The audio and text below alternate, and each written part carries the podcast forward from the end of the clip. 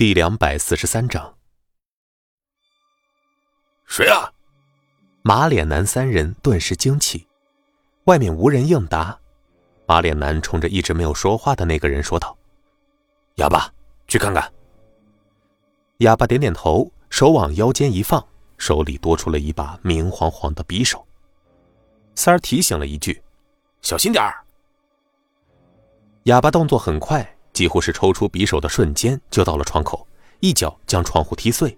见外面没有动静，探头往外看去，没有人，就朝后面摇了摇头。可是就在他转头的一瞬间，马脸男和三儿神情一变。异口同声的说道：“小心！”省城远离商业区的独栋别墅内，马三甲和几个膀大腰圆的男人围着一圈打麻将。出人意料的是，这个和赵二爷、孙老大还有苏振武一块玩的时候水平平平的马三甲，在这里却是所向披靡，杀得几个大汉东倒西歪。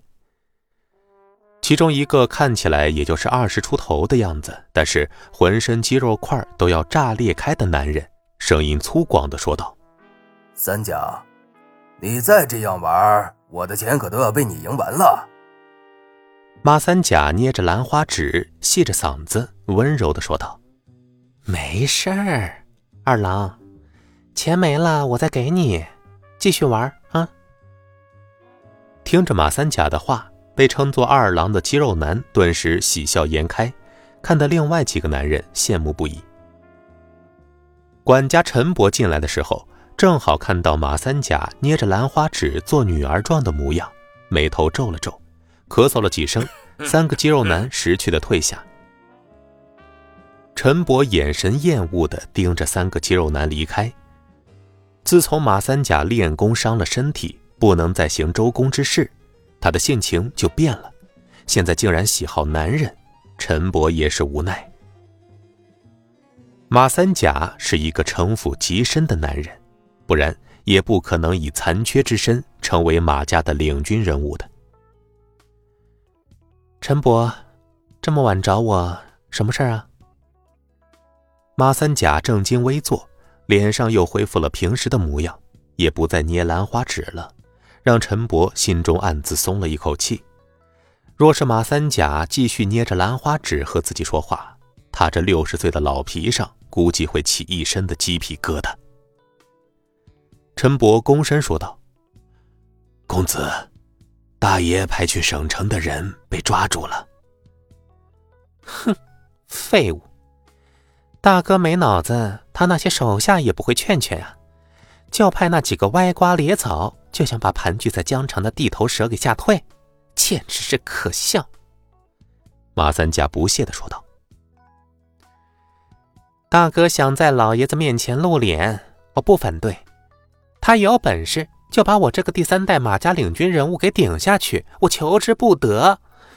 这个位子累呀，所有人都盯着看，我犯一点错。”就会立即被捅到老爷子那里去。哼，老大这个废物，每次都弄巧成拙，最后还得我给他擦屁股。陈伯弓着身子，一动不动地听着马三甲对大哥的辱骂。他是个下人。马家三兄弟，老大愚笨却野心勃勃，老二双腿残疾，整日坐在轮椅之上，心思淡了。而眼前的马三甲却是真真的，无论是城府还是智谋，都算得上是翘楚。大爷的意思是希望公子能够出面，帮他把人给要回来。陈伯说完，又补充了一句，：“大爷不想让老爷子知道。”哼，成事不足败事有余的东西。老爷子早就看透他了，还用得着别人告密吗？折几个人就是折几个人，死就死了，谁让他们跟错主子了呢？人不用捞了。马三甲不屑的说道。听着马三甲的话，陈伯的眼皮抖了抖。对于马三甲冷血的一面，他很反感。可是这次折的几个人有些特殊，大爷却必须得救。陈伯沉声说道：“公子，哑头也被抓了。”什么？马三甲震惊的一拳砸在麻将桌上。老大这个废物，他怎么能够让哑头去呢？这个混账，他就不怕老爷子把他给活剐了？马三甲又气又急，在房间内转圈血浓于情。更何况老爷子这个在外的私生子天生哑巴，不争不抢。老爷子虽然平时不管，但是哑头要是出点事儿，他保证不仅老大完蛋，他也得跟着遭殃。大家族的肮脏事太多了，顾忌的也太多了。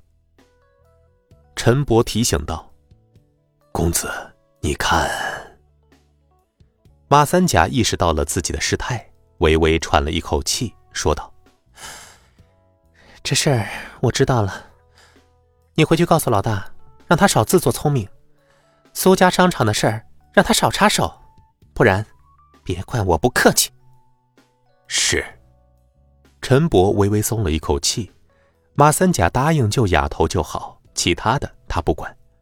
至于马三甲和马家大爷的事情，他更懒得管。今天这事儿。若不是老大找上他这个管家，他也是不想管的。马三甲这时面露笑容的问道：“陈伯啊，老爷子最近身体怎么样了？”陈伯浑身一震，犹豫了一下：“呃，上次公子送的百年野山参很奏效，老爷子身体好了很多，前几天还夸公子有孝心呢。”以前他问关于老爷子的消息，陈伯总是三缄其口，半个字不愿意透露。可是这次竟然说了不少，虽然是在夸奖他送身有功，但是他也知道，这么两句话还是看在他答应救哑头的份上才说的。本集播讲完毕，感谢您的收听。